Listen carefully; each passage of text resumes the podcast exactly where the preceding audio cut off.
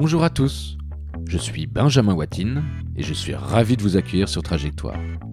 Pour celles et ceux qui écouteraient l'émission pour la première fois, eh bien j'ai créé ce podcast afin de vous faire partager tous les 15 jours les belles trajectoires des personnalités que je rencontre. Passionnantes et inspirantes, je souhaite vous faire profiter comme moi de leurs histoires, leurs conseils ou simplement de quelques-unes de leurs anecdotes. Pour ce nouvel épisode, j'ai eu le plaisir de rencontrer Najat Vallaud-Belkacem, personnalité politique que l'on ne présente plus.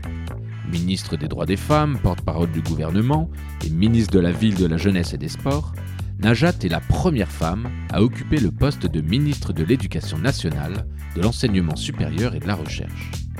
Fin 2017, elle s'est mise en retrait de la vie politique et est devenue directrice générale déléguée des études internationales et d'innovation de l'Institut de sondage Ipsos, qu'elle a récemment quitté en décembre dernier. Depuis, Najat semble vouloir à nouveau prendre part au débat public et contribuer à des solutions d'avenir. Annonce faite le 20 décembre dernier. Et entre vous et moi, vous verrez que ce n'est pas surprenant. Femme de conviction, hyperactive et impliquée dans de nombreux projets, vous découvrirez ou redécouvrirez au travers de cet échange son parcours, de Béni Chiquer au banc de Sciences Po, en passant par Amiens et Lyon où elle fera ses débuts de carrière politique auprès de Gérard Collomb, Najat nous partage ici son ascension sociale jusqu'aux hautes sphères politiques. Bref, découvrons la trajectoire d'une femme incroyable qui a déjà marqué l'histoire et qui l'écrira peut-être à nouveau, mais cela, seul l'avenir nous le dira. Bonjour Najat. Bonjour. Merci beaucoup d'avoir accepté cette invitation, parce que c'est la première fois que j'interviewe une personnalité politique, euh, et je suis vraiment ravi de le faire avec toi. Merci. Euh, alors pour entamer cette émission, j'ai l'habitude de demander euh, à mes invités de se présenter brièvement en une ou deux petites phrases. Euh, alors du coup, voilà, aujourd'hui Najat, qui es-tu? Donc je m'appelle Najat Vallaud-Belkacem, je viens tout juste d'avoir 42 ans, je suis maman de deux enfants qui sont des jumeaux de 11 ans. Et j'ai eu une vie politique très intense pendant 15 ans comme élu local, puis comme ministre. Et puis aujourd'hui, depuis deux ans, je fais l'expérience du secteur privé. Le secteur privé, on va en parler un petit peu. Justement, qu'est-ce que ça fait de faire l'expérience du secteur privé et où travailles-tu? Alors d'abord c'est un vrai plaisir que de faire cette expérience parce que c'était quelque chose qui me manquait. Euh, et je travaille dans un groupe qui s'appelle Ipsos qui est une entreprise qui est connue pour être un institut de sondage politique en fait, c'est beaucoup plus que ça, pour être franche, c'est même moins de 1% de ses activités, les sondages politiques. En fait, Ipsos est une entreprise multinationale installée dans 90 pays, forte de 20 000 employés à peu près, et qui euh, réalise des études. Donc les études, c'est fait pour éclairer les décideurs, qu'ils soient privés ou qu'ils soient publics. Et moi, je suis dans la partie décideurs publics, donc je dirige nos activités d'études à l'attention des institutions internationales. C'est-à-dire que pour ces institutions internationales, nous allons faire des études d'impact, de l'évaluation de politique publique, les aider à décider et à mesurer ce qu'elles ont décidé. Euh, finalement, c'est ta première fois que tu travailles dans le secteur privé? Non, parce que j'ai, au début de ma vie active, j'étais en cabinet d'avocat, donc c'était une forme de secteur privé, mais, euh, mais c'est vrai que c'était quasi du parapublic, dedans que je faisais du droit public à l'époque. Euh, et c'était un cabinet d'avocat au Conseil d'État et à la Cour de cassation, donc c'est vrai que c'est pas exactement le même monde. Et, ce dont j'avais besoin euh, lorsque j'ai quitté le pouvoir en 2017, c'était vraiment de me retrouver dans un secteur compétitif, dans une entreprise, si possible multinationale. J'avais besoin de voir le monde en fait aussi. Euh, et, c'est ça qui m'apporte beaucoup. Quelles sont tes missions chez Ipsos? Pourquoi, euh, pourquoi tu as choisi cette entreprise et, euh, et aujourd'hui, c'est quoi tes missions Écoute, comme je te le disais, donc en gros, je dirige cette activité qui s'appelle Global Affaires et qui consiste à. Excuse-moi, ton day-to-day, Najat ah, aujourd'hui en temps. Donc, en fait, qui consiste l'activité en question à réaliser des études pour les acteurs internationaux. En quoi est-ce que ça consiste au quotidien euh, Il y a hum, à la fois du management d'équipe par définition, euh, il y a euh, de la prospection de clients, il y a de la réalisation d'études, il y a ce qu'on appelle du thought leadership, c'est-à-dire s'exprimer dans des conférences, écrire des, des, points de vue dans la presse, dans un certain nombre de revues spécialisées sur les sujets qu'on étudie. Donc, en fait, c'est fait de tout. beaucoup, beaucoup de déplacements à l'étranger, bien entendu, puisque mes, mes clients, par définition, sont ailleurs. Et ça te plaît? Beaucoup, vraiment beaucoup. Euh, euh, c'est évidemment une expérience pour un temps, euh, mais cette expérience m'aura amené beaucoup en termes de meilleure compréhension des enjeux qui sont ceux de notre temps à l'échelle du monde. Enfin, moi, ça fait deux ans que je suis plongée dans les questions de changement climatique, de flux des réfugiés, de lutte contre la pauvreté, de, grandes pandémies euh, en Afrique. C'est ça les sujets dont on traite au quotidien. Donc euh, oui, ça m'aura permis de me décentrer un petit peu euh, et de sortir des débats qui sont strictement nationaux quand on fait de la politique en France.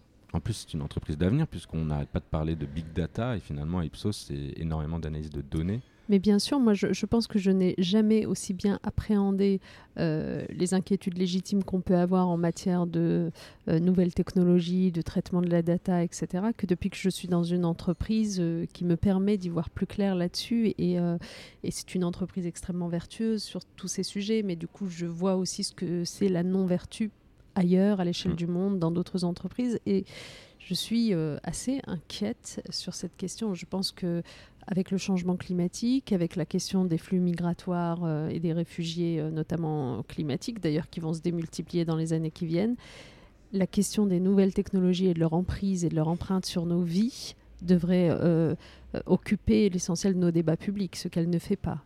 C'est la raison pour laquelle je trouve que le débat public en France souvent est terriblement pauvre par rapport à ce qu'il devrait être. Et c'est pourquoi l'une de mes deuxièmes activités depuis deux ans, c'est d'avoir créé une collection d'essais au sein de la maison d'édition Fayard qui s'appelle Raison de plus et dans laquelle je fais écrire des chercheurs sur des sujets qui sont trop peu présents dans les débats d'actualité. Finalement, tu as envie de remettre aussi euh, les chercheurs euh, sur le devant de, je sais pas si c'est la scène, mais la scène française aujourd'hui. Qu'est-ce que tu en penses de ces chercheurs euh, Moi, je trouve qu'on les met pas assez en avant. Euh, mais oui, mais c'est terrifiant parce que, en fait, si tu veux, la raison pour laquelle nos débats publics tournent euh, l'essentiel du temps à la caricature, euh, au clivage surjoué, voire à l'agressivité, à la violence, c'est qu'en en fait, on ne laisse plus place à la complexité. Parce qu'en fait les sujets c'est pas tout noir ou tout blanc c'est pas évidemment qu'il faut faire ça et pas ça ou le contraire. Non parfois il y a de la complexité à introduire et les chercheurs c'est leur domaine à eux, la complexité. Les gens qui ont travaillé depuis des années et des années sur les questions de santé, sur les questions euh, euh, de migration, sur les questions de laïcité, ils sont capables de vous dire, en fait, vous voyez, c'est là le curseur, il faudrait le repositionner comme ça, etc., sans qu'on tourne forcément à l'affront et au clivage. Or, dans nos débats, à, la télé, quand vous regardez la composition des plateaux, bah, vous n'avez quasiment pas de chercheurs en vérité. Vous avez des experts autoproclamés qui sont souvent des éditorialistes, des polémistes, etc. Mais enfin, en fait, mm. bon, c'est pas très intéressant, honnêtement. Et en plus, ça, ça, euh, ça complexifie les situations et les débats plus qu'autre chose parce que tout de suite il faut se démarquer les uns des autres, euh, on va accuser euh, de tous les noms l'autre en face de soi, etc. Et moi, j'ai envie que reviennent les chercheurs pour euh, nous éclairer, notamment sur les trois sujets que j'évoquais tout à l'heure hein, euh, changement climatique, euh, flux de population et, et mutation technologique. Moi, j'ai besoin des chercheurs pour m'aider à y voir plus clair. C'était trois grands combats. C'est les trois défis que j'ai identifiés comme étant ceux auxquels il faut vraiment qu'on réfléchisse sereinement, posément, avant qu'on n'ait plus les moyens de réfléchir, oui. Avant de discuter peut-être un peu plus de ces grands défis, dans Trajectoire, mon objectif est de contribuer à connaître un peu plus intimement des personnalités, connues ou moins connues, euh, mais qui ont toutes traversé une forme de succès, une forme de réussite. J'espère donc qu'on courte cette conversation pour pouvoir partager tes petits riens, euh, tes grands moments, certaines de tes anecdotes et tes conseils. Bref, n'hésite pas à te perdre dans ces détails qui n'en sont pas parce qu'ils t'ont fait prendre des décisions, des directions et qui pourraient inspirer nos auditeurs. Donc pour te connaître plus intimement, Najat, euh, je te propose de commencer par le commencement. Euh, on va quitter pour un temps donc ces, grands défis. Si je te dis Bénichiker, qu'est-ce que cela t'évoque? C'est ma ville de naissance. Qu'est-ce que, qu'est-ce que tu peux nous en dire un petit peu? Est-ce que tu y es retourné depuis? C'est une toute petite commune, même peut-être euh, plutôt un hameau, tellement c'est tout petit, au nord du Maroc. Et, il m'est arrivé d'y retourner, oui. Et les souvenirs de l'enfance, je crois que c'est toujours des souvenirs plein d'émotions. Donc euh, dès que j'entends ce nom, je suis émue. Et hum, j'ai lu un petit peu ta famille, tes origines. On va essayer d'en parler un petit peu, puisque c'est ce qui m'intéresse, c'est ta personne. J'ai cru comprendre que tu étais petite fille de berger. Est-ce que tu peux nous en dire un peu plus sur ta famille? Tu es née donc à Bénichiquer, mais tu as des frères et sœurs oui, euh, j'ai eu la chance d'appartenir à, une famille avec une grande fratrie, puisque nous sommes sept enfants, cinq ah filles et deux garçons. Euh, deux d'entre nous, donc ma sœur aînée et moi-même, sommes nés au Maroc, donc euh, à Bénichiker. les autres sont nés en France. Euh, que dire de, ma famille? Oui, euh, mon grand-père euh, était un fermier, un paysan, et, nous vivions de la culture de la terre. Simplement, c'est une terre très aride que celle du nord du Maroc, du Rif. Donc, c'est ce qui a poussé malheureusement beaucoup de gens à l'exil économique. Et c'est ce qui a été le cas de ma famille. Et justement, ton arrivée en France est autour de 4-5 ans tu rejoins ton père donc, qui, travaillait en France à ce moment-là. Euh, justement, ton père qui, euh, devait s'exiler euh, économiquement parlant, est-ce que tu le voyais Est-ce que tu l'avais vu Ou est-ce qu'il était déjà finalement parti avant, pendant tes, tes, premières années? En fait, il revenait au Maroc. Mon père, il a quitté le Maroc à la fin des années 70, mais il revenait régulièrement pour les vacances. C'est vrai qu'on ne le voyait pas au quotidien, mais, mais il était néanmoins, il faisait partie de notre univers. Et puis ensuite, on, l'a accompagné dans le cadre d'un regroupement familial en France euh, en 1983. Donc euh, là, on a eu une vie plus euh, régulière, plus quotidienne. Bon, tu arrives en France, j'imagine que le décalage, même si tu étais toute jeune, tu arrives à Amiens, je crois, dans une cité au nord d'Amiens. Le décalage, malgré ta jeunesse, tu, tu l'as quand même, tu l'as quand même vu, non? Alors, euh, le décalage, euh, oui, je l'ai vu. Euh, d'abord parce que en arrivant en France, ce qui vous saute aux yeux, c'est les voitures, c'est le, le, bruit, les klaxons, euh, les feux rouges, euh, enfin tout ce qui tourne autour de la voiture, parce que nous on vivait, comme je vous le disais, dans un mot dans lequel euh, on voyait pas souvent de voitures passer sur les routes, peut-être une fois par semaine, et encore, c'était beaucoup dire. Donc, donc ça c'est la première chose. La deuxième chose c'est le temps gris. qui m'a frappé, puisqu'on était quand même habitué au soleil. Et puis euh, la troisième chose, c'est de vivre en immeuble. Euh, ça aussi, c'est quelque chose de complètement nouveau, bien sûr, parce qu'on avait toujours vécu. Euh, alors on avait un mode de vie d'ailleurs, comme souvent hein, dans les campagnes marocaines en l'occurrence, c'est-à-dire que toute la famille habite ensemble dans une même maison dans laquelle vous avez à la fois les grands-parents et puis un espace de la maison est, dédié à chaque enfant avec ses propres enfants. Enfin, donc finalement, on vivait en communauté, en collectivité, si on veut avec ce grand patio euh, euh, sans toit euh, au milieu de la maison. et donc, arriver et vivre en immeuble, c'était étrange pour nous. Finalement, l'immeuble, ça pourrait être aussi la collectivité. Pourquoi on ne retrouve pas un peu ces schémas-là de voisinage de... Ça je pense que euh, au début, ça a dû être conçu comme cela, euh, les immeubles. Euh, d'ailleurs, aujourd'hui, de plus en plus, il y a des expériences qui se font dans certaines villes, justement, d'éco-quartiers, etc., où on fait en sorte que cette collectivité existe vraiment, avec par exemple des jardins partagés ou des choses comme ça. Mais en tout cas, là où nous avons vécu, non, ce n'était pas forcément le cas, c'était plutôt chacun chez soi. on t'arrive en France, tu viens de nous parler un peu de tes premières impressions. Sur qui ou sur quoi tu t'es appuyé pour grandir dans, ce, dans, dans, cette, euh, dans cet écosystème, dans cette nouvelle vie dans, cette... Comment tu comment tu t'es appuyé pour grandir? Bah, sur, euh, sur mes parents déjà, et puis sur euh, beaucoup sur les livres en réalité, parce qu'en en fait, comme on, on, était dans une famille dans laquelle on n'avait pas non plus énormément de loisirs, on sortait peu, on était assez contrôlés dans nos sorties, notamment les filles, et les deux aînés étaient des filles. Euh, longtemps, il n'y a pas vraiment eu la télévision chez nous, etc. Enfin, donc du coup, la seule façon de s'évader, ça a quand même été le, livre, le roman. Et euh, moi, j'ai été un rat de bibliothèque extrêmement tôt dans ma vie et ça m'a jamais quitté. Et, j'ai adoré ça. Et je pense qu'en fait, c'est c'est vrai de dire que les livres m'ont sauvé d'une certaine façon, ou en tout cas m'ont non pas sauvé, mais ouvert d'autres horizons, permis de rêver, d'être ambitieuse, de me projeter dans d'autres vies.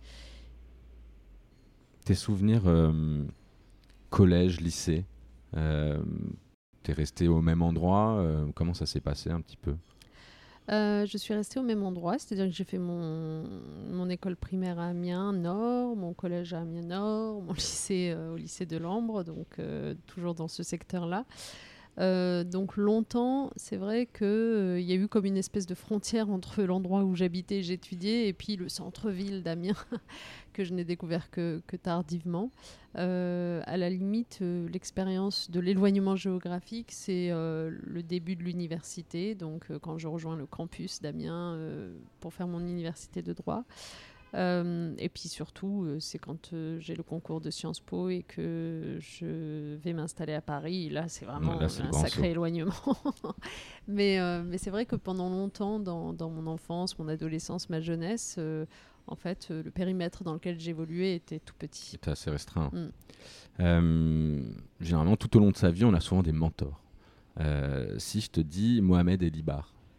Ouais, ça en fait partie, c'est vrai. En tout cas, c'est quelqu'un qui a énormément et positivement compté pour moi, parce que c'était quelqu'un qui était à la tête d'une association d'aide aux devoirs et de différents loisirs au sein du quartier d'Amiens Nord. Et, euh, et, moi, je sais que dès que j'ai eu la possibilité, alors au début, en fait, euh, on y allait parce que c'était l'une des rares sorties qui était autorisée, parce que parce que c'était quelqu'un qui avait d'excellentes relations avec les parents, etc. Ouais, c'est par le biais de tes parents, c'est tes parents qui, qui t'y ont placé finalement euh, Pas vraiment placé, c'est nous qui avons insisté pour y aller. Et en fait, le grand avantage avec Mohamed Aliba, c'est que c'était un personnage qui avait créer une relation de confiance avec les parents mmh. du quartier. Et euh, du coup, les parents se sentaient en confiance. Ok, il n'y a pas de problème. à ce que le samedi, nos filles aillent là Il n'y aura pas de difficulté et ce sera du sérieux. Donc en réalité, que ce soit ma soeur aînée ou moi-même, on, était assez, euh, enfin on avait de très bons résultats scolaires, donc on n'avait pas vraiment sur le coup besoin d'aide aux devoirs, mais on y allait en fait pour passer du bon temps. Euh, euh, voilà, pour voir d'autres euh, camarades qui étaient là, pour sortir un peu. Donc c'est comme ça que ça a commencé. Et puis, euh, et puis ben, quand on a, dès qu'on a un peu grandi, on a nous-mêmes joué le rôle d'aider les plus petits qui venaient là à faire leurs devoirs. Donc c'était voilà une forme de bénévolat dans cette association qui s'appelait l'ALCO et qui, euh, c'est vrai, a, été vraiment un, moment lumineux. Euh, c'était très agréable et, je suis restée en contact avec Mohamed Aliba après. Euh, et je sais qu'il fait toujours les mêmes choses, c'est-à-dire qu'il voit passer des générations d'enfants qu'il essaye de, enfin à qui il essaye, disons, d'ouvrir les yeux sur d'autres horizons. Il y a beaucoup d'associations comme ça par lesquelles tu es passé. Aujourd'hui, en France, le monde associatif est euh, hyper important. Euh, T'en penses quoi de ce monde associatif Et toi, je suis aussi passée par euh, Pharmaciens sans frontières, pour laquelle j'ai fait pas mal de bénévolat. Euh, alors, c'était assez aride hein, comme travail, puisque ça consistait globalement à trier des médicaments qui nous avaient été rapportés euh, pour voir si les dates de péremption étaient passées ou pas. Et euh, lorsque les dates de péremption ne l'étaient pas, on les empaquetait pour les envoyer dans des pays euh, voilà, en, grande difficulté qui avaient besoin de ces médicaments. Donc c'était vraiment du tri au quotidien. Mais, mais j'étais très fière de moi de le faire et, je pense qu'en fait le, secteur associatif, il vous amène quelque chose en termes de sens qui est tellement précieux. voilà, que beaucoup de gens gagneraient, je pense, à, côtoyer, à expérimenter, parce que en fait, le fait de sortir de votre seule vie à vous-même, de vos seules contraintes, de vos seuls problèmes à vous, et de se projeter sur comment aider les autres, et, eh ben ça, ça vous enrichit, ça vous grandit. On va parler un peu de ta scolarité. Euh, est-ce que tu peux un peu me, me raconter brièvement, bah, finalement, comment tu te construis dans, cette, euh, dans cette scolarité, dans tes collèges, lycées on, a en a parlé rapidement, mais, euh, est-ce que tu as encore aujourd'hui, par exemple, des amis du collège ou du lycée? Puisqu'avec ce décalage de, ta vie d'aujourd'hui et de ta vie d'avant, euh, voilà, est-ce que tu as encore des amis de cette époque? Alors moi je suis assez amie, j'avoue. Donc, dans la mesure du possible, j'essaie de garder des amitiés fortes. J'en ai, oui, pour répondre, et notamment celle qui était ma meilleure amie de l'époque, l'époque dont je parlais ayant commencé au début du collège est toujours l'une de mes meilleures amies aujourd'hui, euh, même si elle a vécu euh, d'autres vies, qu'elle est bien ailleurs et, euh, qu'on ne se voit pas forcément tous les quatre matins, mais c'est pas ça qui compte. pour le reste, je suis peut-être plus encore famille qu'amie. C'est-à-dire que euh, ce qui m'importe, c'est de voir souvent ma famille. Donc, euh, on organise très régulièrement des, des, grands repas où on se retrouve tous, les familles élargies, etc. Justement, ta relation avec tes frères, vous étiez donc deux grandes sœurs, je crois avec Fatia, c'est ça? Ouais. Euh, c'est, on va dire que tu as fait partie de leur, de leur, tu les as un peu éduquées aussi en étant les, les, les grandes sœurs. Vous étiez motrices ou pas du tout C'était pas Comment ça se passait un petit peu le... Alors en fait, il y avait une relation entre nous deux, donc Fatia et moi, les, les aînés, j'allais dire les adultes, les aînés, et le reste, sachant que le reste des enfants, les cinq autres, sont nés euh, pour la première qui a suivi sept ans après. Donc euh, il Ouais, y, avait un vrai de- gap entre nous. On a toujours appelé les autres les petits, même quand ils avaient 18 ans, ce qui les agaçait profondément, mais on les appelait comme ça et on les considérait comme ça. Et c'est vrai qu'on était un peu des, des deuxièmes parents pour eux, euh, qui co- contrôlions leurs devoirs, qui voilà, leur faisions des remontrances, etc. etc. Donc euh, oui, euh, c'est assez marrant ce, type de rapport de fratrie, mais en même temps, euh, ça a créé entre nous tous des relations extrêmement fortes. On est très soudés. Et, voilà, il- on, se, suit au quotidien. Il n'y a pas un jour où on s'écrit pas. Pour quitter le foyer familial, je ne sais pas si c'est pour le quitter ou en tout cas pour, sortir de, tout ça, tu, parlais des bouquins, de la lecture. Tu commences par euh, faire l'université. En fait, c'est quoi un peu ton, ton parcours de- d'études supérieures? On sait, on va parler un peu de tes années Sciences Po, mais avant Sciences Po, tu as fait. euh, Université de droit, Jules, euh, Université de Picardie, Jules Verne à Amiens. euh, c'est quoi C'est un cursus en trois ans jusqu'à une licence J'ai ou... fait ma licence, ouais, absolument. Et ensuite, tu, tu, passes, euh, tu passes le concours de Sciences Po. Je cru comprendre que tu expliquais souvent cette anecdote de, euh, de- que tu as découvert Sciences Po, euh, un- juste. ouais. un centre d'orientation. Euh, c'est quand tu étais au collège ou c'était pendant que tu faisais ta licence de droit? Ah, pendant que je faisais ma licence de droit Non, c'était Ah amusant. C'est amusant parce que, en fait, moi, pour, euh, pour aller vite, une fois que j'ai mon bac en poche, je me demande ce que je vais faire comme université. Euh, et c'est vrai que c'est intéressant de se replonger dans cette époque-là parce que c'est là qu'on se rend compte que quand même nos horizons étaient assez limités. hein. On est APB, dont on a dit énormément de mal ces dernières années. euh, J'aurais bien aimé qu'il existe à l'époque parce que APB, mine de rien, c'était une plateforme sur laquelle on trouvait quand même toutes les informations. Mhm.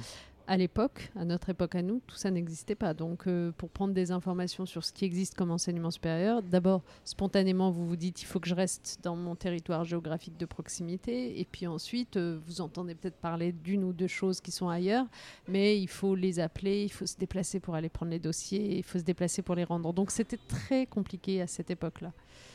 Euh, et donc, pour revenir à moi, donc euh, finalement, euh, ce qui paraissait le plus logique, c'était que j'aille dans l'université d'Amiens. Au sein de cette université, je m'imaginais plutôt faire des études de lettres, puisque comme je vous l'ai dit, j'adorais la littérature. Et là, j'avoue que c'est ma sœur aînée, Fatia, qui a toujours joué un rôle très important dans ma vie, qui, elle, était en faculté de droit, qui m'a dit, mais franchement, réfléchis-y à deux fois, tu sais, vraiment, le droit, c'est très bien, ça te ça te comment dire ça ça te permet de bien te cadrer l'esprit, euh, d'apprendre des règles qui te seront fondamentales pour la suite et tout ça. Peut-être que c'est ça que tu devrais faire. Et en fait, elle m'a convaincue. Et donc, je me suis lancée dans une fac de droit, euh, droit public, pour être plus précise. Euh, mais en même temps, arrivée en licence, j'ai éprouvé un sentiment de frustration parce que ma sœur a toujours été plus forte que moi, plus douée que moi avec les études et j'en avais un peu marre d'être dans la compétition permanente avec elle. Et elle, je la voyais réussir brillamment euh, voilà, ses études de droit et se diriger vers une carrière d'avocate. Et, euh, et je me disais, mais si je continue comme ça, toute ma vie, je vais faire tout pareil pareil. qu'elle, avec ce sentiment de compétition et de concurrence. J'ai envie, j'ai envie d'avoir un truc à moi, de mon côté. Et donc, c'est là que je suis en licence de droit et, euh, et je pousse un jour les portes du centre d'information et d'orientation en me disant, je vais regarder un peu ce qui existe. Et c'est là que je tombe sur une brochure vantant les mérites de Sciences Po Paris et, et que je me dis, ah, mais elle a l'air trop bien cette école, dont je n'avais jamais entendu parler. Et que je décide de passer le concours et je passe le concours et je suis admise, à ma grande surprise d'ailleurs, parce que vraiment, alors là, tout le monde me disait, mais euh, ne rêve pas, on est tellement loin trop, de ouais. tout ça. Mais en fait, je l'ai eu. Et c'est ainsi que l'année suivante, j'étais euh, à Sciences Po. Et pourquoi tu tu t'es dit waouh, c'est génial cette école? Parce que ok, tu suis les, pas de ta sœur pour faire du droit. C'est important pour, pour nos auditeurs qui se cherchent, parce qu'il y a vraiment, vraiment en ce moment, je pense que c'est particulièrement fort. Beaucoup, beaucoup de jeunes se cherchent, ne savent absolument pas ce qu'ils vont faire. Et comment, pourquoi tu te dis ça a l'air trop bien? C'est déjà parce que tu as des convictions, tu as, fait du droit public, pourquoi tu n'as pas fait du droit privé par exemple juste avant? Euh, C'est une suite logique d'aller à Sciences Po après le droit public j'imagine. Mais, euh, mais c'est quoi ce... Non, enfin, euh, on peut réécrire l'histoire et me prêter des, des, convictions extrêmement fortes dès l'âge de, de, 19 ans, mais c'est pas vrai. si je veux être honnête, euh, la raison pour laquelle je me dis ça a l'air super cette école, c'est parce que c'est euh, éclectique, c'est généraliste. On mhm. n'est pas obligé justement de se décider tout de suite sur ce qu'on veut faire dans la vie. Et ça, je pense que ça résonne bien dans les jeunes euh, dont tu parles. Et moi, j'étais comme ça à l'époque. Moi, j'étais mais incapable de répondre à la question qu'est-ce que tu veux faire dans la vie Où tu te vois dans 5 ans Où tu te vois dans 10 ans Je ne savais pas. je savais que j'aimais les études. Euh, j'étais pas pour autant capable de te dire bah, je vais faire une thèse pour les faire durer très longtemps. Euh, je savais que j'aimais bien le droit, vraiment, sincèrement, mais j'aimais bien aussi euh, la science politique, la sociologie, l'économie, enfin les choses auxquelles j'avais pu accéder dans mes études. Donc Sciences Po, en fait, donnait ce sentiment qu'on allait être touche à tout et, et donc repousser le moment de la décision. Et ça, c'était un grand avantage pour moi. Sciences Po, on va en parler un tout petit peu plus. Tu arrives à Sciences Po, c'est quand même un. C'est quand même impressionnant, j'imagine, euh, puisque tu, as été euh, admise. Euh, j'imagine que tu as des facilités scolaires. Mais, mais ce décalage finalement social qu'il y avait avec Sciences Po, puisque même aujourd'hui, hein, on, a beau, on a beau dire que Sciences Po en plus fait pas mal d'efforts pour créer des passerelles. Euh, on voit quand même que c'est quand même souvent les mêmes personnes qui sont euh, à Sciences Po. Ce nouveau monde de, privilèges et de privilégiés, finalement, ça t'a apporté quoi à Sciences Po et, comment tu l'as vécu? Écoute, euh, moi j'ai adoré Sciences Po. Alors je sais pas, c'était aussi lié à un âge, enfin l'âge qui était le mien à l'époque. J'étais quand même J'avais les yeux brillants en permanence. Hein. en même temps, c'est vrai que malgré tout, ma, ma conscience des choses était déjà installée quelque part en moi et que euh, il y a des choses que je notais intérieurement, même si euh, j'en parlais pas forcément sur ce coup, mais, mais j'en parle plus facilement maintenant avec du recul, avec de la maturité. Mais je notais intérieurement que la plupart des euh, étudiants qui étaient là provenaient des mêmes milieux sociaux, qu'il y avait très très peu de provinciaux. oui, ces choses-là, je les ai notées. elles ne m'ont pas, elles ne m'ont jamais agressée, blessée. Euh, enfin voilà, je, je me suis jamais euh, sentie genre euh, pas à ma place. C'était pas le sujet, mais, mais je notais quand même qu'il y avait un petit dysfonctionnement quelque part dans notre société. Beaucoup d'invités que je reçois aujourd'hui, c'est le fait du hasard, sont beaucoup issus de Sciences Po. Et, et, ce que je me dis, c'est quoi que ça, t'apporte en réalité, cette, cette formation qui est généraliste, mais, mais c'est quoi l'enseignement le plus important que tu en retires C'est de la méthodologie, c'est le réseau qui, en est issu. Pour toi, c'est quoi la force d'un Sciences Po?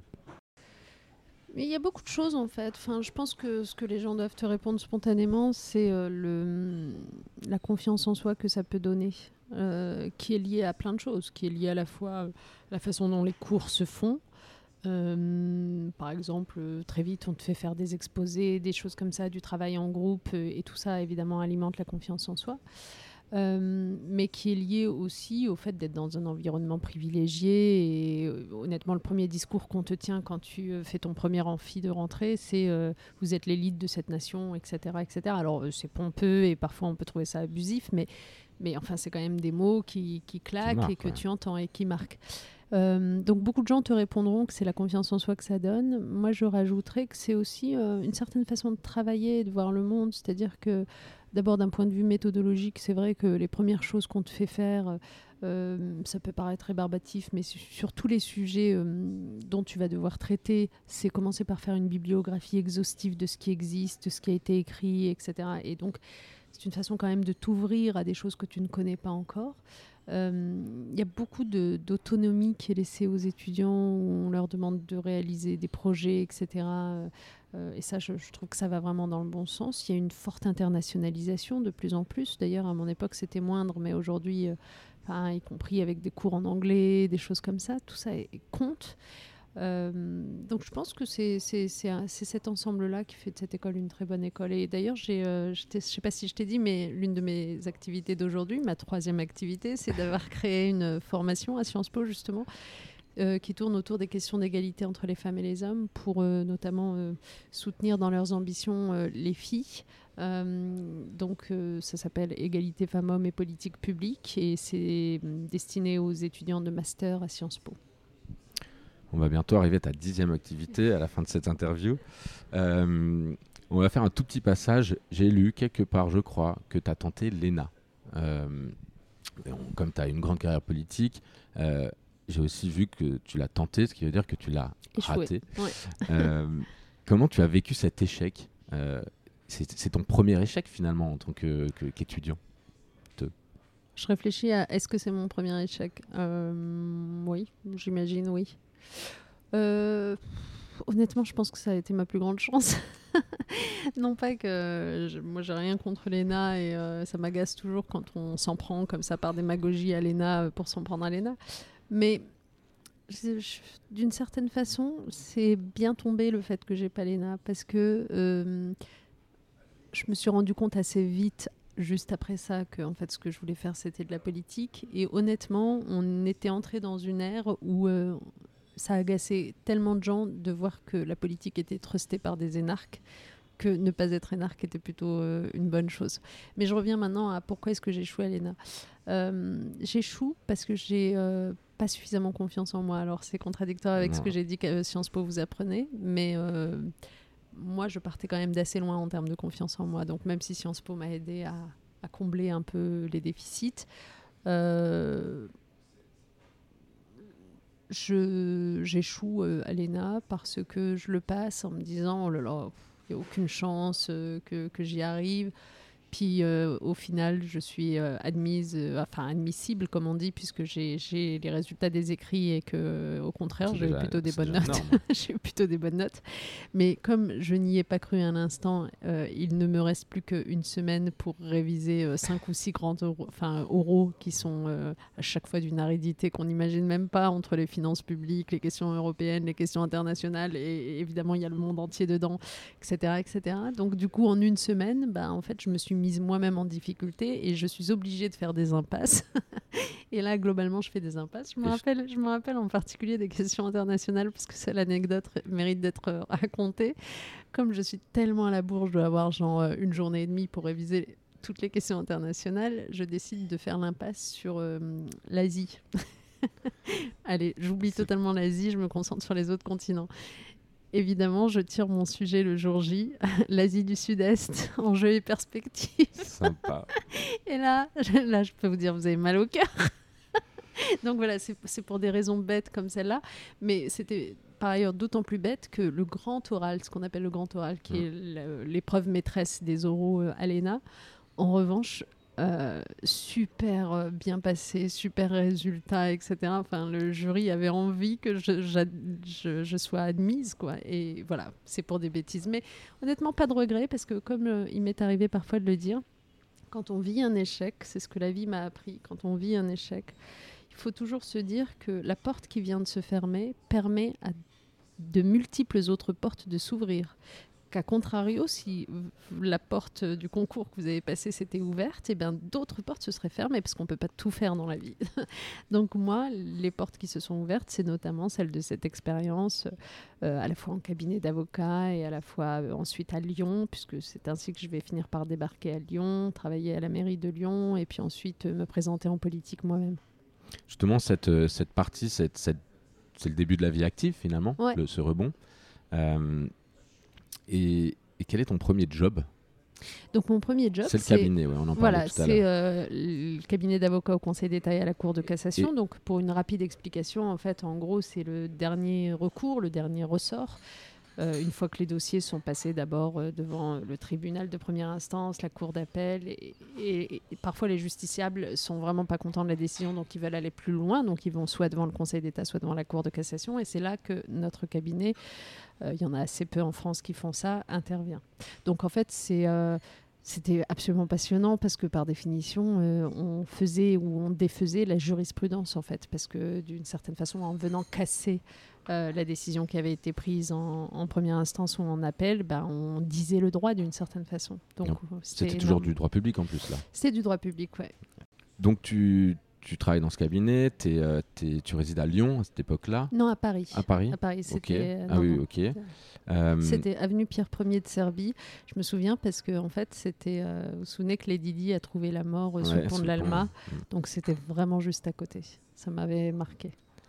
Et, et alors, comment tu te retrouves à Lyon? Je me retrouve à Lyon parce que donc je suis très bien dans mon cabinet d'avocat, euh, très heureuse, mais ça correspond à une période de ma vie personnelle où euh, donc moi j'ai comme tu le sais j'ai pas eu l'ENA, en revanche euh, celui qui est mon petit ami à l'époque et qui deviendra mon mari plus tard. Boris, donc lui a eu l'ENA et, et, du coup dans le cadre de cette scolarité à l'ENA ben, il est tenu d'aller à l'étranger. Donc il va à l'étranger et ça dure je sais plus six mois huit mois. Enfin c'est assez long et donc, je suis un peu déprimée à l'idée de rester toute seule à Paris. Il euh, faut se souvenir que ma famille n'est pas à Paris, donc je mhm. suis un peu seule. Donc, même si j'aimais bien ce que je faisais dans mon cabinet d'avocat, ça me paraissait quand même un peu monacal parfois, un peu solitaire. Et moi, je suis une fille quand même assez expansive. J'ai besoin de, liens sociaux.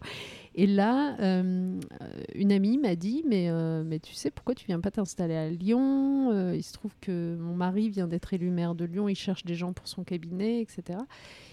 Euh, et, et, c'est ainsi que je me suis retrouvée dans un processus d'embauche de, membres de cabinet pour celui qui venait d'être élu maire de Lyon, donc c'était Gérard Collomb. Mhm. Et euh, j'ai passé le, le, le, comment on appelle ça, l'entretien de recrutement en me disant mais non, mais j'ai pas suffisamment d'expérience pour être retenu, je vois pas très bien pourquoi. C'était quel âge là? Euh, je suis incapable de te le dire, j'imagine entre 22, ouais 21, 22 ans, 23 ans peut-être.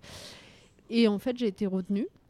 Et euh, du coup, j'ai débarqué à partir de début 2003 euh, dans cette bonne ville de Lyon et euh, que je ne connaissais pas, hein, mais, mais que j'ai adoré aussi. C'est-à-dire que je me suis installée là. Je travaillais donc avec Gérard Collomb dans un premier temps sur les questions de ce qu'on appelle la démocratie participative, la démocratie de proximité. On était en avance sur tous les débats qu'on a aujourd'hui.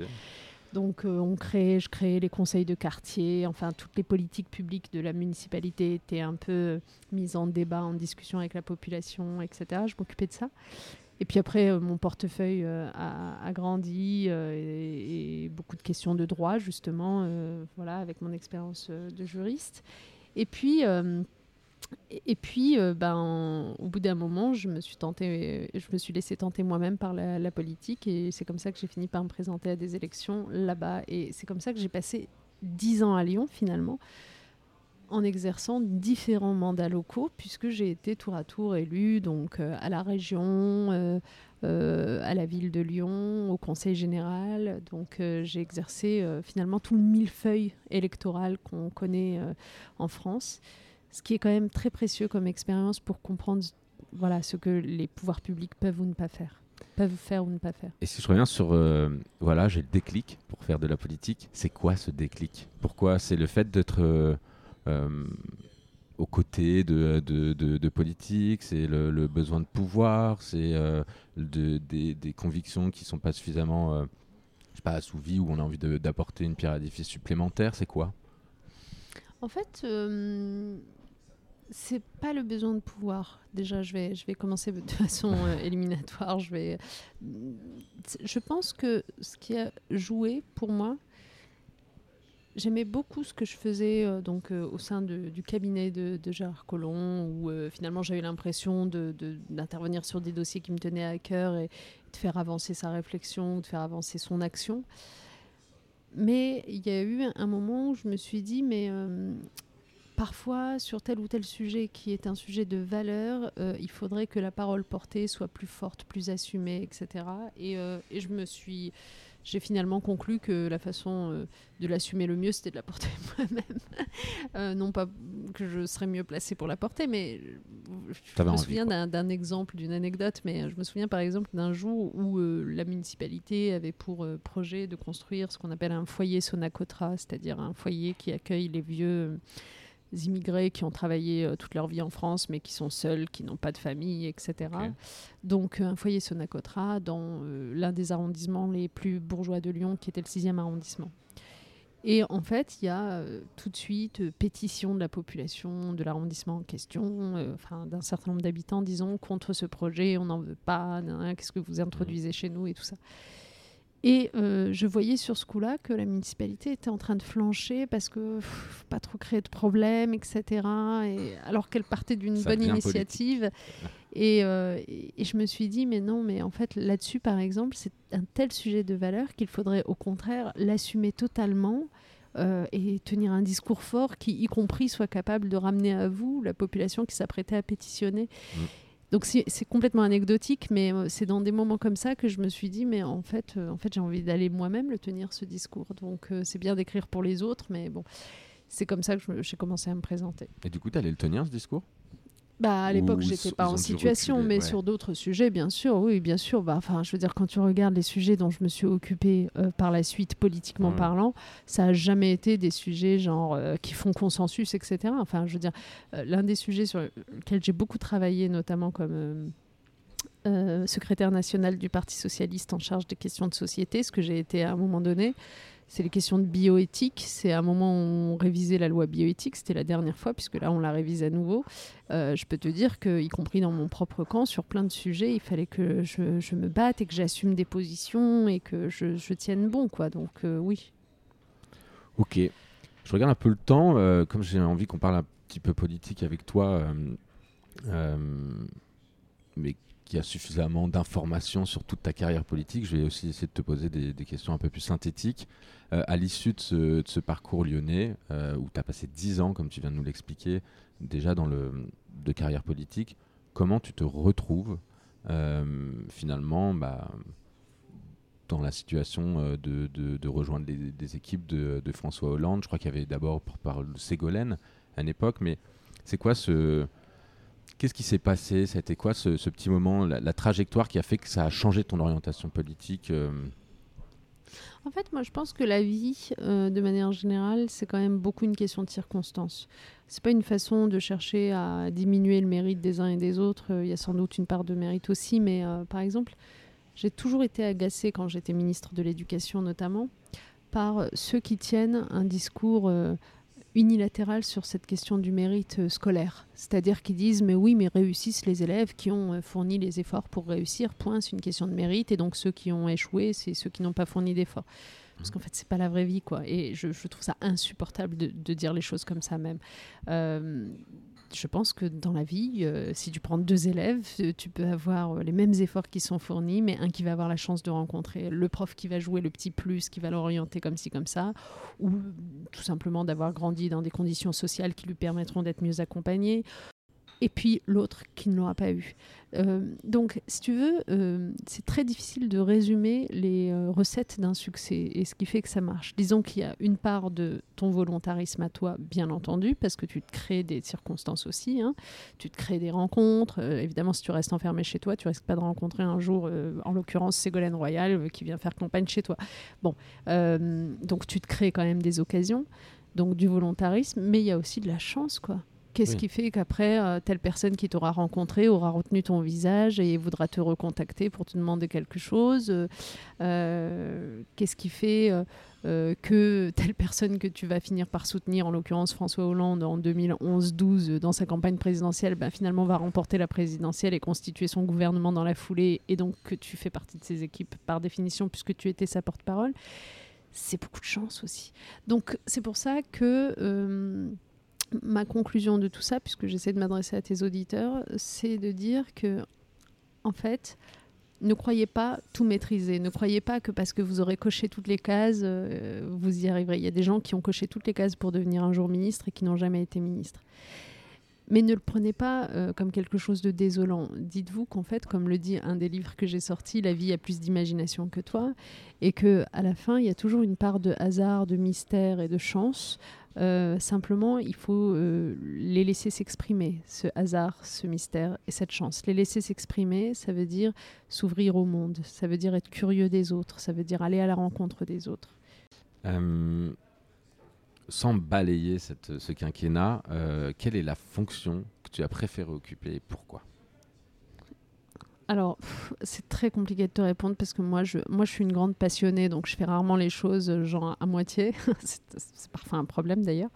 Euh, On te l'a reproché bah, c'est un problème dans le sens où, euh, du coup, parfois, ça peut me rendre rigide sur certains aspects. C'est-à-dire, euh, ouais, je suis pas du tout du genre à composer pour euh, faire plaisir à ceux qui voudraient que je lâche, quoi. Donc, ah, je, ça, je peux pas. Et je pense que ça fera partie des critiques que tu me donneras. Mais j'ai adoré être ministre des droits des femmes, mais tu, tu peux pas savoir quel bonheur c'était, quel bonheur c'est que de s'occuper de ce sujet-là. C'est merveilleux. C'est en plus j'arrivais après 26 ans d'absence d'un vrai ministre, d'une vraie ministre en charge des droits des femmes, ce qui avait du coup énormément de sens, hein, parce que ça veut dire que pendant 26 ans, comme tu n'avais pas eu une personne qui regardait ça avec attention, qui s'en occupait, qui attirait l'attention publique dessus, il y avait plein de problèmes qui s'étaient creusés le travail euh, à temps partiel contraint des femmes qui les appauvrit et qui leur fait des toutes petites retraites, la multiplication des familles monoparentales avec euh, notamment des femmes qui perçoivent jamais leur pension alimentaire euh, de la part de mecs qui, se cassent, la question des violences faites aux femmes qui avaient changé pour certaines dans leur nature et, et dans l'âge auquel elles survenaient et qui n'étaient pas suffisamment étudiées pour qu'on puisse y apporter des réponses. Je te donne trois exemples, il y en a tellement d'autres tous ces exemples-là, bah, moi, je les ai repris comme une page blanche et j'ai tout repris à zéro et hyper bien travaillé honnêtement avec euh, le tissu associatif, euh, les anciennes générations comme les nouvelles générations et tout. Donc vraiment j'ai adoré euh, les deux années de ministère des droits des femmes, mais il y a eu des moments difficiles honnêtement quand je fais passer la loi sur la pénalisation du client de la prostitution. Ouais, il y a des gens qui sont pas d'accord avec moi et qui me le disent en me balançant parfois des des, des, des, ballons emplis de faux sang dans les manifestations publiques. donc c'est quand même compliqué. Même chose à, l'éducation nationale, euh, enseignement supérieur et recherche. Mais être un jour nommé ministre de l'éducation pour quelqu'un comme moi qui croit tellement à l'école, qui est tellement aimé l'école, qui suis passé par euh, l'éducation prioritaire. Donc, euh, enfin, je veux dire, c'est quand même peu commun. On n'a pas eu beaucoup de ministres qui soient d'abord des bah, femmes, j'étais la première. Aussi jeune, à la limite, on a eu euh, Jean Zé qui était euh, peut-être même un peu plus jeune que moi. Mais Jean Zé, justement, c'est une de mes grandes références, un de mes grands modèles. Donc ça m'allait très bien euh, de m'inscrire dans ses pas. En revanche, qu'il soit passé par l'éducation prioritaire, ouais, ça franchement, je crois que c'était la première fois. Et du coup, un regard sur ce, ce dossier, ce portefeuille, qui était plein de passion, plein d'émotions, plein de je veux absolument changer les choses. Euh, et, donc ça a été merveilleux et en même temps tellement difficile parce que j'en arrive donc à ta question sur les critiques, c'est que en fait quand tu veux vraiment changer les choses, c'est quand même plus compliqué que quand tu es d'accord pour faire de la figuration. Quand tu es d'accord pour, enfin quand tu es ministre parce que tu aimes le pouvoir, parce que tu es trop content d'avoir des dorures, un chauffeur et je sais pas quoi et un statut social, euh, à la limite, tu avales des couleuvres parce que tu te dis. De ne pas bouger finalement. Bah, bien sûr, tu avales des couleuvres parce que tu te dis ce qui m'importe, c'est que demain je sois encore là dans ces dorures et cette voiture. Mais en fait, moi, tout ça vraiment m'indifférait totalement. Mais, mais, mais, tu peux pas imaginer à quel point. La seule chose qui m'importait, c'est que je repensais à mes anciens camarades de classe d'Amiens, au collège César Franck, au lycée de Lambre. Je me disais, eux là, c'est pas vrai que c'est parce qu'ils n'ont pas eu de mérite et pas fait d'efforts qu'ils ont décroché scolairement et qu'ils sont aujourd'hui toujours dans la nasse parce que malheureusement, quand tu n'as pas de diplôme en France, c'est la merde. Donc je me disais, mais euh, c'est en leur nom à eux qu'il faut que je change ce qui dysfonctionne dans le système. Et en fait, euh, changer le système éducatif, euh, c'est toujours très compliqué. Donc il y a des choses qu'on a bien réussi, puis d'autres, ça a été plus complexe. Justement, dans ce parcours de ministre, euh, sinon, on reste un peu sur les critiques. Donc, tu as été euh, sujette euh, à énormément de critiques sexistes, racistes et plein d'autres. Tu m'expliques même, même finalement physique, puisque tu reçois des ballons. Qu'est-ce qui t'a le plus marqué? En fait, j'ai pas aimé, mais ça, c'est vrai que c'était plutôt dans ma période éducation nationale. Si tu dans ma période droit des femmes, le coup bas qui m'était porté, c'était de me faire passer pour une espèce de ayatollah féministe, euh, enfin voilà, Khmer verte, comme. Non, Khmer, euh, oui, Khmer verte, comme il avait été dit. Khmer rose, pardon, Khmer rose, comme il avait été dit à un moment donné par je ne sais plus quel journal. qui m'en voulait beaucoup. Et c'est vrai que il y a un certain nombre de journaux, Minutes, Valeurs Actuelles, parfois Le Figaro, Le Point, etc., qui voilà, s'étaient fait une spécialité de m'attaquer au motif que j'aurais été sectaire sur ces sujets-là. Mais à la limite, ça, donc c'était quand j'étais ministre des droits des femmes, c'était déplaisant, mais ça allait. Mais quand je suis devenue ministre de l'Éducation nationale, euh, il s'est passé quelque chose qui m'a vraiment blessée euh, et qui, qui, qui, a pris forme notamment après les attentats terroristes. Et je pense que c'est tout ça qui est douloureux, en fait, les attentats terroristes de 2015. Euh, c'est que ce procès s'est transformé en, un procès en extranéité, c'est-à-dire en fait c'est une étrangère quoi. Euh, elle s'occupe de nos chères têtes blondes, mais en fait, c'est une étrangère. Elle, euh, vient d'ailleurs, elle cherche à imposer une culture d'ailleurs. D'où les innombrables fake news, vous vous en souvenez sûrement pas, mais moi, évidemment, ça m'a à chaque fois blessé sur euh, elle veut imposer l'apprentissage obligatoire du CP de l'arabe pardon en CP pour tous nos enfants. Enfin le truc absurde j'étais en train de conduire des, réformes pour que les enfants apprennent mieux à lire à écrire à compter etc vraiment les choses fondamentales. Et euh, on était en train de m'embêter avec des choses qui n'existaient pas. Euh, surtout que ça existait déjà je crois non? Il y avait pas mais de toute euh, façon qu'on ait l'arabe en langue vivante étrangère c'est très bien et tant mieux. mais je veux dire là la fake news consistait à dire que c'était obligatoire à partir du CP. Vous, vous imaginez l'inanité de la chose. On n'aurait même pas de prof pour le faire. Mais bon, donc ce genre de choses. Ou alors quand on fait la réforme des programmes scolaires pour leur donner plus de cohérence entre euh, l'école primaire euh, et jusqu'au lycée. Euh, qu'est-ce qu'on a On a une autre fake news sur le mode dans les programmes, l'apprentissage de la chrétienté a été remplacé par l'apprentissage de l'islam. Euh, et tout, ça étant faux également. et, je vous en passe et des meilleurs. Et le problème, c'est que en fait, au bout d'un moment, je me suis rendu compte que, en vérité, toutes les fake news et tous les trucs qui étaient construits euh, de façon fausse, hein, mais parfois repris par des grandes plumes dans des tribunes, dans la grande presse. Hein, C'était pas seulement sur les réseaux sociaux tournait toujours autour de cette idée qu'en fait je n'étais pas légitime parce que j'étais euh, d'origine étrangère, parce que j'étais euh, de culture musulmane, que je n'étais pas légitime à m'occuper d'éducation. Et ça, c'était euh, assez douloureux, oui. Si on reste dans les critiques, il y a forcément dans la critique des critiques constructives. oui, bien sûr. Est-ce que tu as déjà tiré un enseignement positif de ces critiques dans le cadre de, ton, quinquennat. Je me pose même la question, parce que c'est euh, mon inculture euh, politique, euh, est-ce que la critique peut venir de l'opposition et est-ce qu'on peut changer d'avis?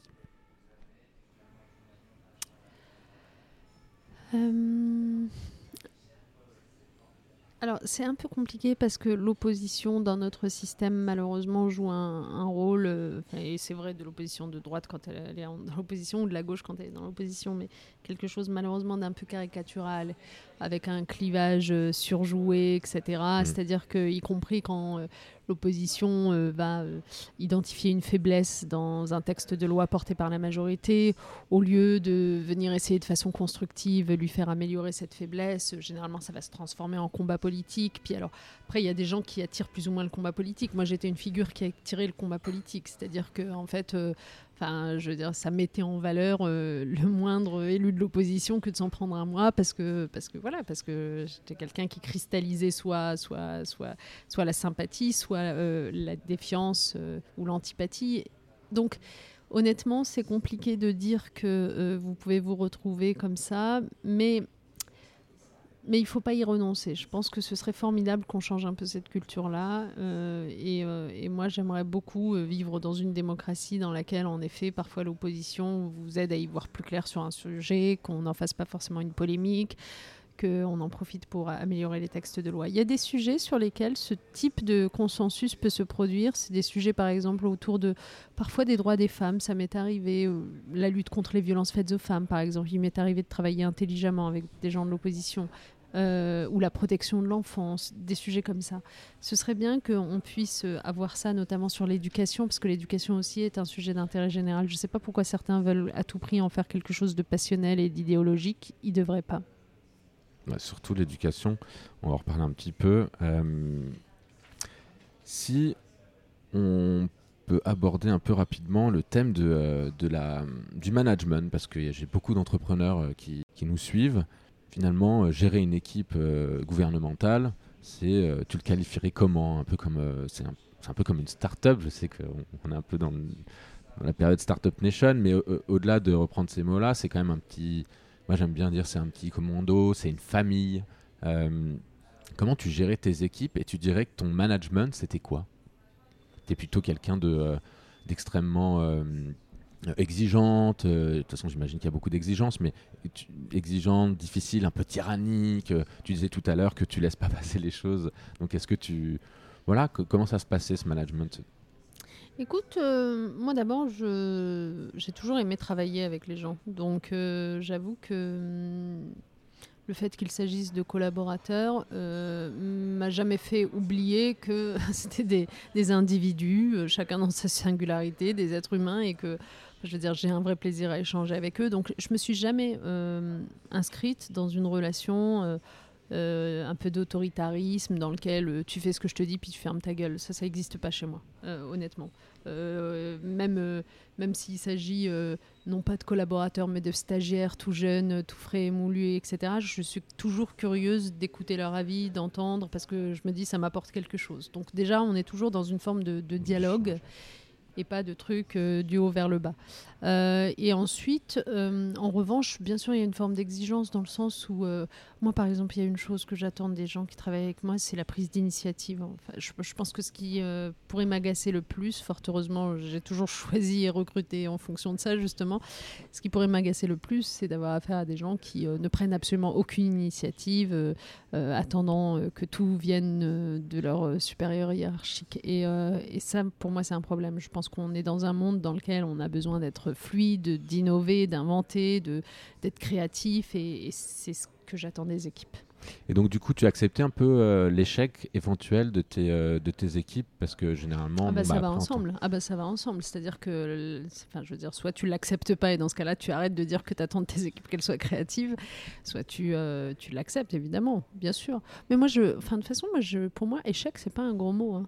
on a parlé tout à l'heure des échecs que j'ai pu mhm. traverser. il m'est arrivé de perdre des élections, etc. Et, et, comme je te le disais, en fait, tu en ressors toujours un peu grandi parce que non seulement tu as d'autres perspectives devant toi, tu euh, euh, peux te poser des questions sur là où tu as failli. Donc, en fait, tu rentres un peu plus profondément dans ton fonctionnement, euh, tu apprends à être meilleur, en fait. Donc, moi, ce n'est pas un, problème dans l'absolu pour moi. C'est très, très bientôt la fin de notre émission. Najat, demain, on a bien vu à travers de, ces échanges que... Bah voilà, que tu es une femme de conviction, que, que tu as de nombreux combats aujourd'hui. Euh, quels sont les combats de demain euh, je pense que je vais pas en changer en fait. Hein. Ceux d'hier et ceux d'aujourd'hui et ceux de demain, ça va toujours être les mêmes. Moi, je, je me suis engagée en politique et euh, à gauche parce que je crois profondément à la nécessité d'avoir des sociétés justes. Quand je dis juste, c'est des sociétés dans lesquelles il n'y a pas de hiérarchie naturel euh, entre les hommes et les femmes, entre euh, les nationaux et les étrangers, entre euh, les petits et les grands, les gros et les maigres. Enfin voilà. Donc moi je pense que nous devons être à égalité. Et quand je dis égalité, c'est pas simplement égalité de, moyens, c'est aussi égalité d'opportunités. Et, et pour cela, je pense que toutes nos politiques publiques doivent être pensées pour éviter de créer de tels gaps entre les uns et les autres, et en particulier dans le monde éducatif.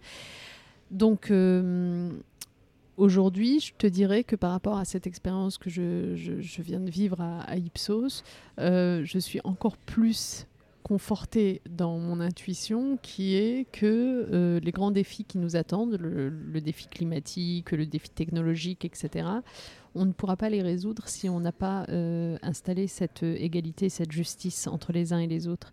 Parce que si on ne l'installe pas, je vais vous dire, pour prendre la question du changement climatique. Si on n'installe pas d'égalité et de justice, si on ne considère pas que chaque vie vaut d'être vécue euh, à égale dignité, eh ben, euh, certains euh, considéreront que c'est pas très grave que un, terrien sur quatre manque d'eau, ce qui sera le cas dans dix ans, puisque eux, ils ont les moyens de se payer de l'eau.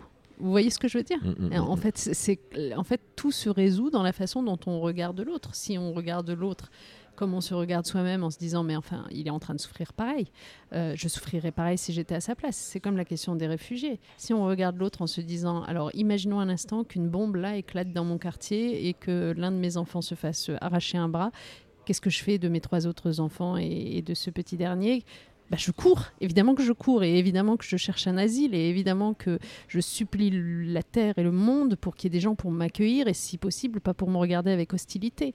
Donc en fait, cette question de la façon dont on considère l'autre, est-il hiérarchiquement inférieur ou a-t-il égale euh, dignité et valeur que nous-mêmes? Elle nous aidera à résoudre ou elle ne nous aidera pas à résoudre le changement climatique, les mutations technologiques, euh, les flux euh, de population. Et sinon, on va dans le mur. Du coup, tu comptes revenir sur la, scène politique en France euh, quand et, comment? Alors, je vais vous donner l'heure exacte. non, j'en sais rien, honnêtement. Je ne sais pas. ce que je peux te dire, c'est que hum, ça ne te quitte pas la politique, c'est clair. C'est en toi, c'est ainsi. Euh, euh, tu aimes ça, tu, vibres pour ça. Euh, après, je pense que j'ai très bien fait de prendre du recul et de la distance parce que en vérité, c'est pas bien non plus les hommes et les femmes politiques qui s'accrochent ad vitam aeternam contre vents et marées, même quand ils ont perdu des élections. Je pense que quand même le monde est devenu suffisamment complexe pour que de temps en temps on aille se ressourcer, prendre du recul pour creuser une thématique dans sa technicité et pas simplement parler euh, au nom des idéaux et des valeurs. C'est très important d'en avoir, mais c'est bien d'aller creuser quelques sujets quand même. Donc, euh, donc je ne sais pas euh, quand je reviendrai, si je reviendrai, mais, ah, en tout cas, ça ne paraît pas exclu. Voilà. si un auditeur a envie de te soutenir bah, demain, ta, ta, carrière politique, comment s'y prendre? Euh, et euh, ouais, comment s'y prendre? Oh là, il y a de multiples façons de m'écrire, même quand on ne me connaît nulle part, de nulle part. Écoute, euh, d'abord, je suis sur LinkedIn, par exemple, qui est un réseau que j'apprécie beaucoup parce que je trouve que c'est très agréable. Donc, c'est très facile de, de me, me contacter là-dessus. Euh, quand tu tapes mon nom dans Google, euh, tu tombes généralement sur mon blog, parce que j'ai un blog. Et euh, dans mon blog, il y a un onglet qui s'appelle Contactez-moi. Et en fait, quand tu écris là-dedans, ça arrive directement sur mon adresse mail. Donc, aucun message ne m'échappe de ceux qui sont écrits là. Et ce qui est étonnant, c'est que les gens continuent à écrire là depuis des années. Je suis évidemment sur Twitter, mais ça, c'est plus public. mais c'est très facile de m'écrire. Alors, mes émissions, j'ai fini toujours par un petit questionnaire. Quel est ton coup de gueule du moment? Il, se termine en ces cinq petites questions. Donc euh, après, c'est en fonction de ton temps. Euh, c'est vraiment quel est ton coup de gueule du moment? Bah, Je dirais que c'est justement cette question euh, des réfugiés parce que comme c'est un sujet dont je m'occupe beaucoup, moi j'ai pris conscience qu'à l'échelle du monde, en fait, le problème est quasiment plus au sud qu'au nord. 80% des réfugiés sont accueillis dans les pays du sud. J'étais récemment en Colombie, euh, à la frontière vénézuélienne, et euh, je, regardais sur le pont Simon Bolivar qui sépare ces deux pays. Chaque jour, depuis des mois, 25 000 Vénézuéliens viennent en Colombie.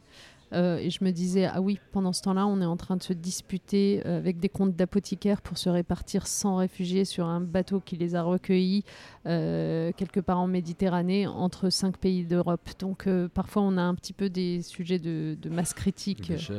Ouais. le sport que tu pratiques vraiment? Aucun. je suis très honnête, je ne suis pas sportive, je le regrette. Ta sortie culturelle préférée? Alors maintenant, la culture, j'essaye de le faire de, enfin, le plus possible avec mes enfants parce que, parce que je pense que c'est important. Et du coup, euh, je ne vais pas forcément voir des choses d'adultes. Euh, disons que la dernière pièce que j'ai vue, que j'ai beaucoup aimée, c'est Art de Yasmina Reza. Mhm. Mais sinon, c'est plutôt des spectacles pour enfants, enfin ou jeunes publics. genre récemment, on a vu un spectacle qui s'appelait Ulysse, enfin des choses comme ça. Euh, ton sas de décompression euh, mon sas de décompression, c'est euh, la musique. J'adore ça, vraiment. et c'est pour ça que du coup, j'accepte volontiers de prendre le train ou l'avion parce que c'est le moment où je mets des écouteurs et je m'isole dans ma bulle avec ma musique. Est-ce que tu as une bonne adresse, une bonne trouvaille à nous recommander? On est en France, je suis un peu chauvin. Euh, donc c'est souvent des restaurants, mais est-ce que tu as une bonne, euh, une bonne adresse? Non, je suis nulle, je suis désolée, je suis pas la bonne personne à interroger pour ça. Moi, généralement, j'attends toujours de mes euh, convives qu'ils aient eux-mêmes l'idée de, où aller manger, par exemple. Ok. et enfin, la dernière question, la personnalité de ton entourage que tu me recommanderais d'interviewer pour ce podcast?